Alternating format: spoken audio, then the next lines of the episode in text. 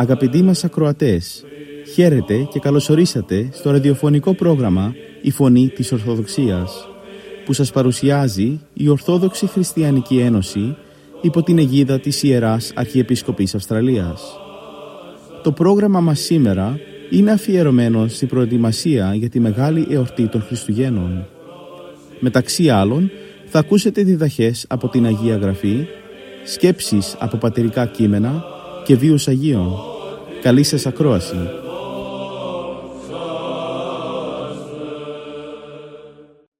Ας ακούσουμε τώρα τον Κύριο Θανάση Κόλια, ο οποίος θα μοιράσει τις σκέψεις του με θέμα τον διάλογο του Ιησού με τον πλουσιονέο από το Καταλουκά Ευαγγελίου, κεφάλαιο 18, στίχη 18 έως 27. Βαθιά της κάθε ανθρώπινη ψυχή κρύβει τον πόθον της ζωής. Όλοι θέλουμε να ζούμε. Να ζούμε και να μην τελειώνει ποτέ η ζωή μας. Και επειδή η ζωή μας στον κόσμο αυτόν κάποτε τελειώνει, γι' αυτό οι άνθρωποι κρύβουμε μέσα μας τον πόθο για την αιώνιον ζωή. Όλοι οι άνθρωποι. Και εκείνοι ακόμη που λέγουν ότι δεν πιστεύουν στην ζωή την αιώνιον, έχουν μέσα τους την επιθυμία να συνεχιστεί η ζωή τους και μάλιστα πιο ευτυχισμένοι και καλύτεροι.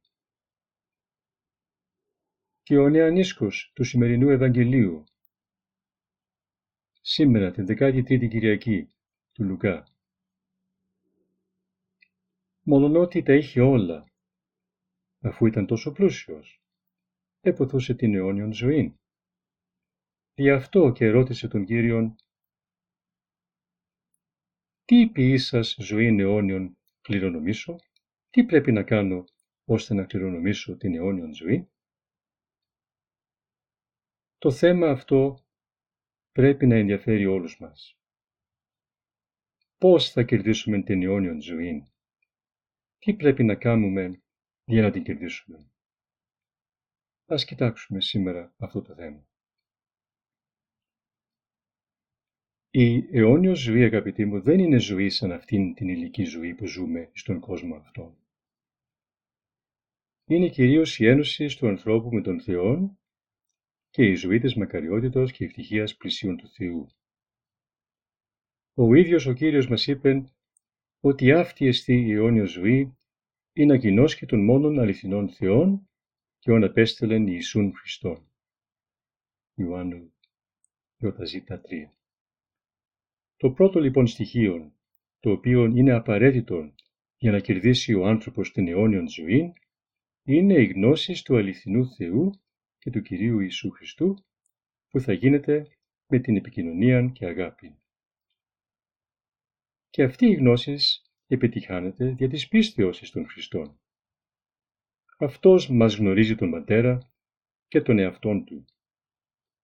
Η πίστη μας λοιπόν εις τον Χριστόν μας ανοίγει τα σπήλα της αιωνίους ζωής. Άλλωστε, δι' αυτό ήλθε εις τον κόσμο ο Κύριος. Ή να πάσο πιστεύουν εις Αυτόν μη απόλυτε, αλλά έχεις ζωή αιώνιο. Ιωάννου 3,16 όταν επομένως πιστεύουμε στον Κύριον, εις την θεότητά Του, εις την απολυτρωτική Του θυσία, εις τα όσα Εκείνος μας εδίδαξε και παρέδωσε, εις τα όσα η Αγία Του Εκκλησία διδάσκει, τότε έχουμε ήδη εισέλθει εις την περιοχή της αιωνίου ζωής. Διότι έτσι συνδεόμεθα με τον Χριστόν στενός. Έτσι κατοικεί εις τα καρδιάς μας ο Χριστός. Έτσι ο Κύριος γίνεται το πρόσωπο της αγάπης μας. Έτσι, ακόμη όταν ο πιστός φύγει από τον κόσμο αυτόν, πηγαίνει στην αγκάλη του Θεού. Δεν παρακαλούμε τον Θεόν υπέρ των εν πίστη αναπαυσωμένων. Η πίστη λοιπόν εις τον Χριστόν είναι το πρώτον και απαραίτητον στοιχείων για να κληρονομήσουμε την αιώνιον ζωή. Η πίστη όμως που είναι έμπρακτος, όχι ψυχρά θεωρητική πίστη, αλλά εκείνη που εκφράζεται με έργα, με τήρηση και εφαρμογή των εντολών του Θεού. Τούτο είναι το δεύτερο απαραίτητο στοιχείο για να κληρονομήσουμε την αιώνιον ζωή. Η τήρηση των εντολών του Θεού. Χωρίς την προσπάθεια και τον αγώνα να τηρήσουμε στην καθημερινή μας ζωή, εις όλες τις περιστάσεις, το θέλημα και τα εντολάς του Θεού, δεν είναι δυνατόν να κληρονομήσουμε την αιώνιον ζωή. Ο Κύριος το είπε αυτό ξεκάθαρα. «Ού πάσο λέγουν μη Κύριε, Κύριε, εσελεύσετε εις τη βασιλεία των ουρανών, αλλά ο το θέλημα του πατρός μου του εν ουρανής». Ματθαίου Ζ. 21. Κατά σεντολάς, πρέπει να της στηρώμενει όλον το πλάτος και το βάθος αυτών, όχι όσον μας αρέσει ή μας συμφέρει ή μας ευκολύνει, αλλά με κάθε πιστότητα, πλήρως και τελείως, χωρίς να μειώνουμε τη σημασία των ή να λέγουμε «αυτό δεν πειράζει», «αυτό είναι μικρό», «αυτό δεν μπορώ να το κάνω». Διότι εφόσον ο Κύριος μας δίνει ορισμένη εντολή, σημαίνει ότι μπορούμε κάλλιστα να την εφαρμόσουμε. Γι' αυτό και ο Απόστολος Παύλος λέγει ότι πρέπει να συμπεριφερόμεθα με πάσα ακρίβεια οι χριστιανοί. Εφεσίους 5, 15 Τούτο δε ισχύει για όλες τι εντολέ. Βλέπετε, από τον Ιαννίσκον ένα έλειπε. Μίαν εντολή δεν εφήρμοζε και γι' αυτό έχασε την αιώνιον ζωή. Τέλος, για να κληρονομήσουμε την αιώνιον ζωή, απαραίτητος είναι η συμμετοχή μας στο μυστήριο της Θείας Ευχαριστίας. Η κοινωνία του σώματος και του αίματος του Κυρίου μας είναι απαραίτητη Χωρίς την κοινωνία αυτή δεν είναι δυνατόν ο άνθρωπος να κερδίσει την ζωή την αιώνιο. Ο ίδιος ο Κύριος μας επιβεβαίωσε ότι ο τρόγων μου την σάρκα και πίνων μου το αίμα έχει ζωή αιώνιο. Ιωάννη 6.54 Και είναι του το φυσικό, αφού δια της Θείας Κοινωνίας ενούμεθα με Αυτόν τον Χριστόν, ο οποίος αγιάζει και φωτίζει τα ψυχάς και τα σώματά μας. Επειδή δε ο Κύριος είναι ο ζών εις τους αιώνας των αιώνων. Αποκάλυψη Α18. Γι' αυτό και εκείνος που τον κοινωνεί και ενούτο μαζί του θα ζήσει και αυτός αιωνίως. Η Θεία Κοινωνία παρέχει από τώρα την ζωή των αιώνιων.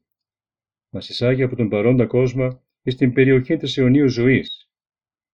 Όσοι δε εισάγονται εις αυτήν από τώρα και μένουν πιστοί μέχρι τέλος της ζωής των και ενισχύονται συνεχώς από την Θεία Κοινωνία, αυτοί και θα αξιοθούν και εις το μέλλον της συντόξου πλέον αιωνίου ζωής.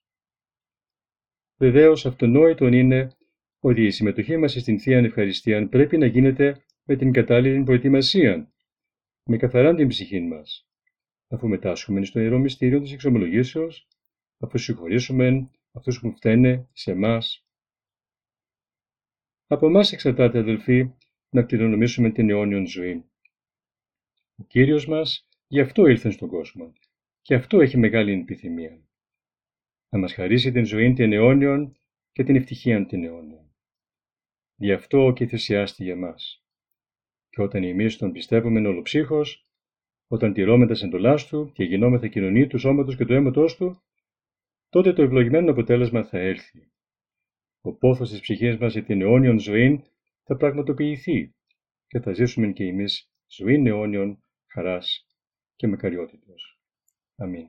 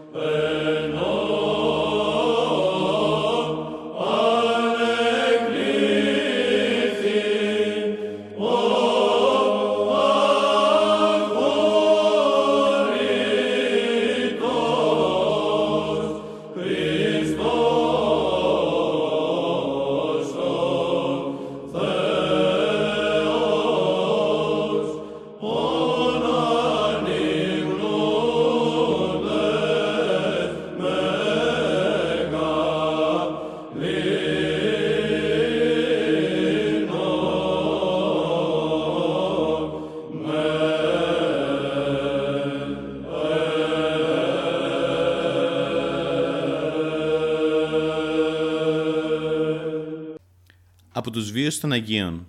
Τη 25 Νοεμβρίου η Εκκλησία μας τιμά τη μνήμη της Αγίας Μεγαλομάρτυρος Εκατερίνης. Στο πρόγραμμά μας σήμερα θα αφιερώσουμε μερικές σκέψεις από τη ζωή της. Η Αγία Εκατερίνη αποτελεί κόσμημα στο χώρο των μαρτύρων του 4ου αιώνα μετά Χριστού. Καταγόταν από την Αλεξάνδρεια και ήταν θυγατέρα ευγενών στην καταγωγή γονέων. Ήταν ωραία στο σώμα, αλλά και στη χριστιανική ευσέβεια. Είχε έξοχη ευφυΐα και σε ηλικία 18 χρονών είχε σπουδάσει άριστα όλες τις ελληνικές επιστήμες, καθώς επίσης και τα δόγματα της χριστιανικής αλήθειας. Όταν λοιπόν επί αυτοκρατόρων Μαξιμιανού και Μαξεντίου οι χριστιανοί διώκονταν σκληρά, η νεαρή Εκατερίνη δεν δίστασε να παρουσιαστεί και να ομολογήσει Θεό το σωτήρα Χριστό. Ο έπαρχος πληροφορήθηκε ότι η Κατερίνη ήταν πολυμαθέστατη και φιλόσοφος και προσπάθησε να την αποσπάσει από τη χριστιανική θρησκεία, φέρνοντας σε δημόσια συζήτηση μαζί της τους πιο σπουδαίους φιλοσόφους της Αλεξάνδρειας. Αλλά η μόρφωση της Εκατερίνης με τη χάρη του Αγίου Πνεύματος ήταν τόσο μεγάλη ώστε τους αντιλέγοντας ελέγχην, ώστε δηλαδή να αποστομώσει εκείνους που αντιλέγουν στην ορθή διδασκαλία. Και μάλιστα πολλούς από αυτούς έκανε χριστιανούς. Μπροστά σε αυτό το κίνδυνο, ο έπαρχος, αφού σκληρά τη βασάνισε, τελικά την αποκεφάλισε. Αργότερα στο όρο Σινά, ο Ιουστινιανός έκτισε στη χάρη της μοναστήρι που σώζεται μέχρι σήμερα.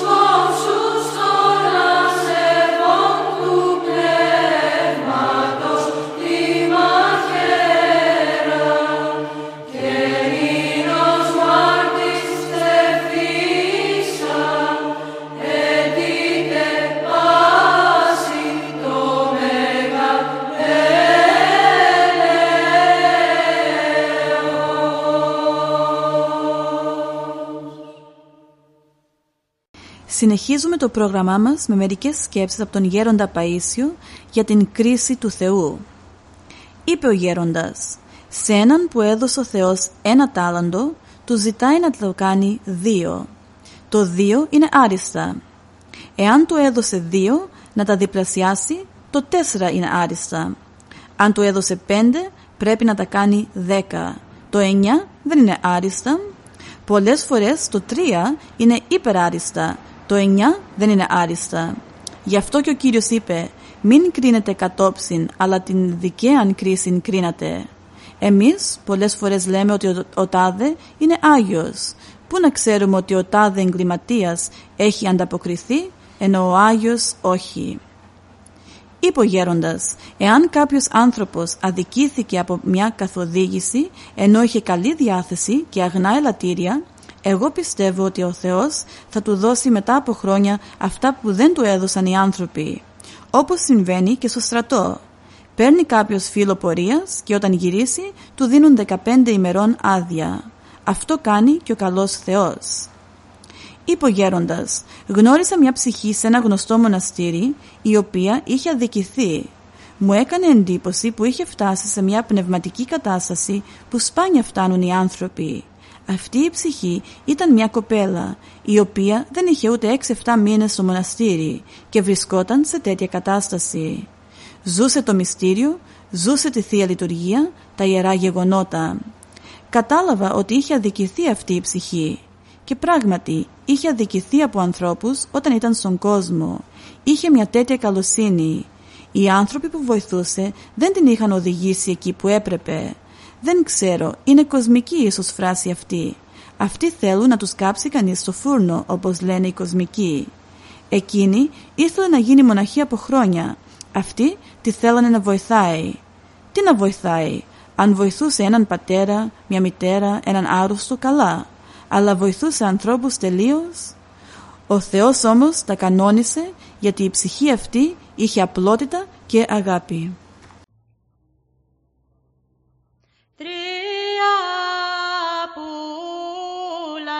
Namah Namah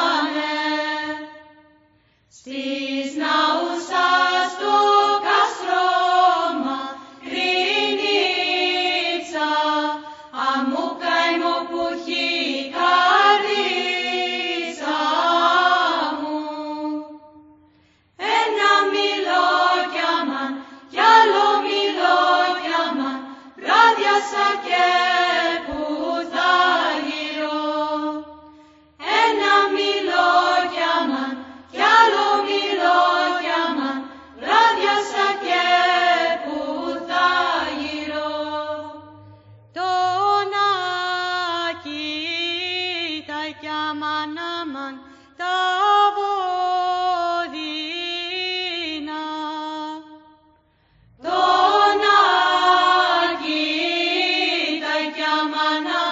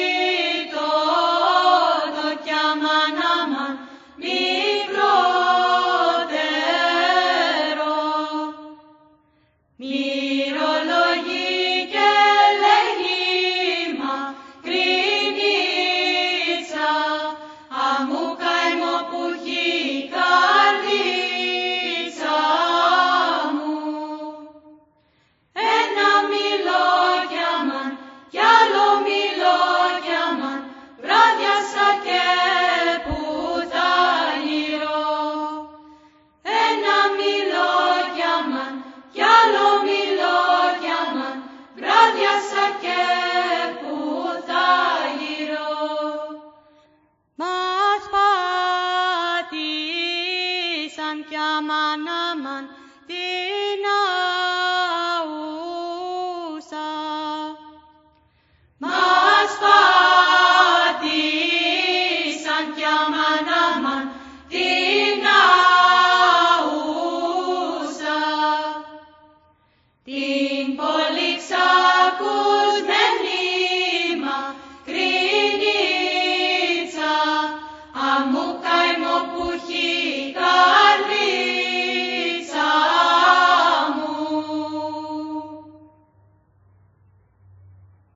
Συνεχίζουμε το πρόγραμμά μας με μερικές σκέψεις από τον Πάτερ Παΐσιο για την καθαρότητα. Γέροντα, πώς φτάνει κανείς στην κατάσταση να τα βλέπει όλα καθαρά; Πρέπει να καθαριστεί η καρδιά για να αναπαύεται μέσα του η χάρη του Θεού. Καρδίαν καθαράν κτίσον ο Θεός, τελέει ο ψαλμός. Όταν καθαριστεί η καρδιά, η ανδρική ή η γυναικεία, κατοικεί μέσα της ο Χριστός. Και ούτε σκανδαλίζουν τότε οι άνθρωποι, ούτε σκανδαλίζονται, αλλά μεταδίνουν χάρη και ευλάβεια. Ο άνθρωπος που προσέχει και διατηρεί την πνευματική του καθαρότητα, διατηρεί και τη Θεία Χάρη. Έτσι βλέπει τα πάντα καθαρά, αλλά και τα κάθατα τα αξιοποιεί. Τα κάνει και αυτά καλά στο πνευματικό καλό του εργοστάσιο. Τα άχρηστα χαρτιά τα κάνει χα... καθαρές χαρτοπετσέτες, κόλλες, τετράδια και άλλα. Αντίθετα, ο άνθρωπος που δέχεται την πονηριά και σκέφτεται πονηρά και τα καλά τα μετατρέπει στο κακό, όπως το εργοστάσιο που κάνει πολεμικό υλικό, και το χρυσάφι το κάνει σφαίρες και κάλικες κανονιού, γιατί έτσι είναι φτιαγμένες οι μηχανές του. Όταν αρχίζει κανείς να κάνει υποχωρήσεις στην αμαρτία, εσωτερικά μαυρίζει, θολώνουν τα μάτια της ψυχής του και βλέπει θολά. Ύστερα είναι μολυσμένος από την αμαρτία και η αμαρτία τον μπερδεύει. Ακόμη και τα καθαρά μπορεί να τα δει αμαρτωλά. Υπάρχουν άνθρωποι που δεν μπορούν να πιστέψουν λόγου χάρη ότι μερικοί νέοι ή νέες ζουν αγνή καθαρή ζωή. Αδύνατο λένε σήμερα να συμβαίνει αυτό. Οι καμένοι είναι τόσο βουτυγμένοι μέσα στην αμαρτία που όλα τα βλέπουν αμαρτωλά. Οι άνθρωποι που κοιμούνται με τα ταγκαλάκια δεν μπορούν να σκεφτούν ότι υπάρχουν άλλοι που κοιμούνται με τα αγγελάκια. Να μην ζητάμε όμως από τους χείρους να ευλαβούν τα κρίνα. Βλέπεις και ο Χριστός είπε «Μη βάλτε τους μαργαρίτας ημών έμπροσθεν των χείρων, μήποτε καταπατήσωσιν αυτούς». Γι' αυτό όποιος ζει πνευματικά, καθαρά, καλά, είναι να προσέχει πολύ να μην ξεθαρεύει ποτέ στους κοσμικούς, ούτε και να τους δίνει πνευματικά δικαιώματα, για να μην βλαφθεί και για να μην τους βλάψει, διότι οι κοσμικοί άνθρωποι άλλο τυπικό έχουν και άλλο κανονάρχη και δεν μπορούν να διακρίνουν το Άγιο Μύρο από την κολόνια. Μπορεί γέροντα κάποιος που θέλει να ζήσει κοντά στο Χριστό να εμποδιστεί από εξωτερικούς πειρασμούς; Όχι, από το Χριστό μπορεί να μας χωρίσει μόνο η μη πνευματική ζωή μας. Το ταγκαλάκι αυτή τη δουλειά έχει. Να δημιουργεί σκάνδαλα και να σκορπάει κακότητα. Να μάχει τους ανθρώπους πότε σκληρά, πότε πονηρά. Ο Χριστός μας αγαπάει και βρίσκεται κοντά μας όταν ζούμε σύμφωνα με το θέλημά του. Γι' αυτό όταν βλέπετε να δημιουργούνται σκάνδαλα, μη φοβάστε και μην πανικοβάλλεστε. Εάν δεν αντιμετωπίζει κανείς τα πράγματα πνευματικά, δεν θα χαρεί ούτε μια μέρα, διότι θα του βρει ο διάβολος τον στόχο, δηλαδή το ευαίσθητο σημείο, και θα δημιουργεί συνέχεια σκάνδαλα για να τον στεναχωρήσει σήμερα με αυτό, αύριο με εκείνο, μεθαύριο με το άλλο.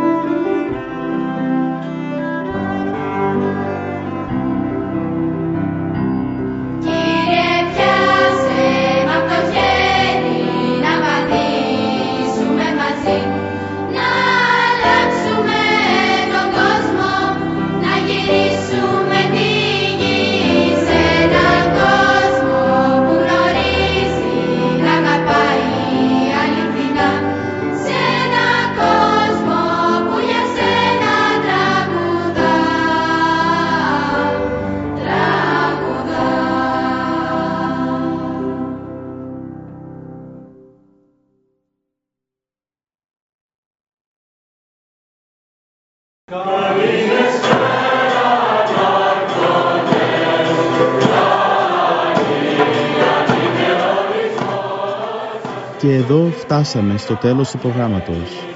Σας ευχαριστούμε για τη συντροφιά σας. Θα είμαστε και πάλι κοντά σας την επόμενη εβδομάδα. Μπορείτε επίσης να μας παρακολουθήσετε στο Facebook, Spotify και στο YouTube κανάλι «Η Φωνή της Ορθοδοξίας». Αγαπητοί μας ακροατές, καλά Χριστούγεννα!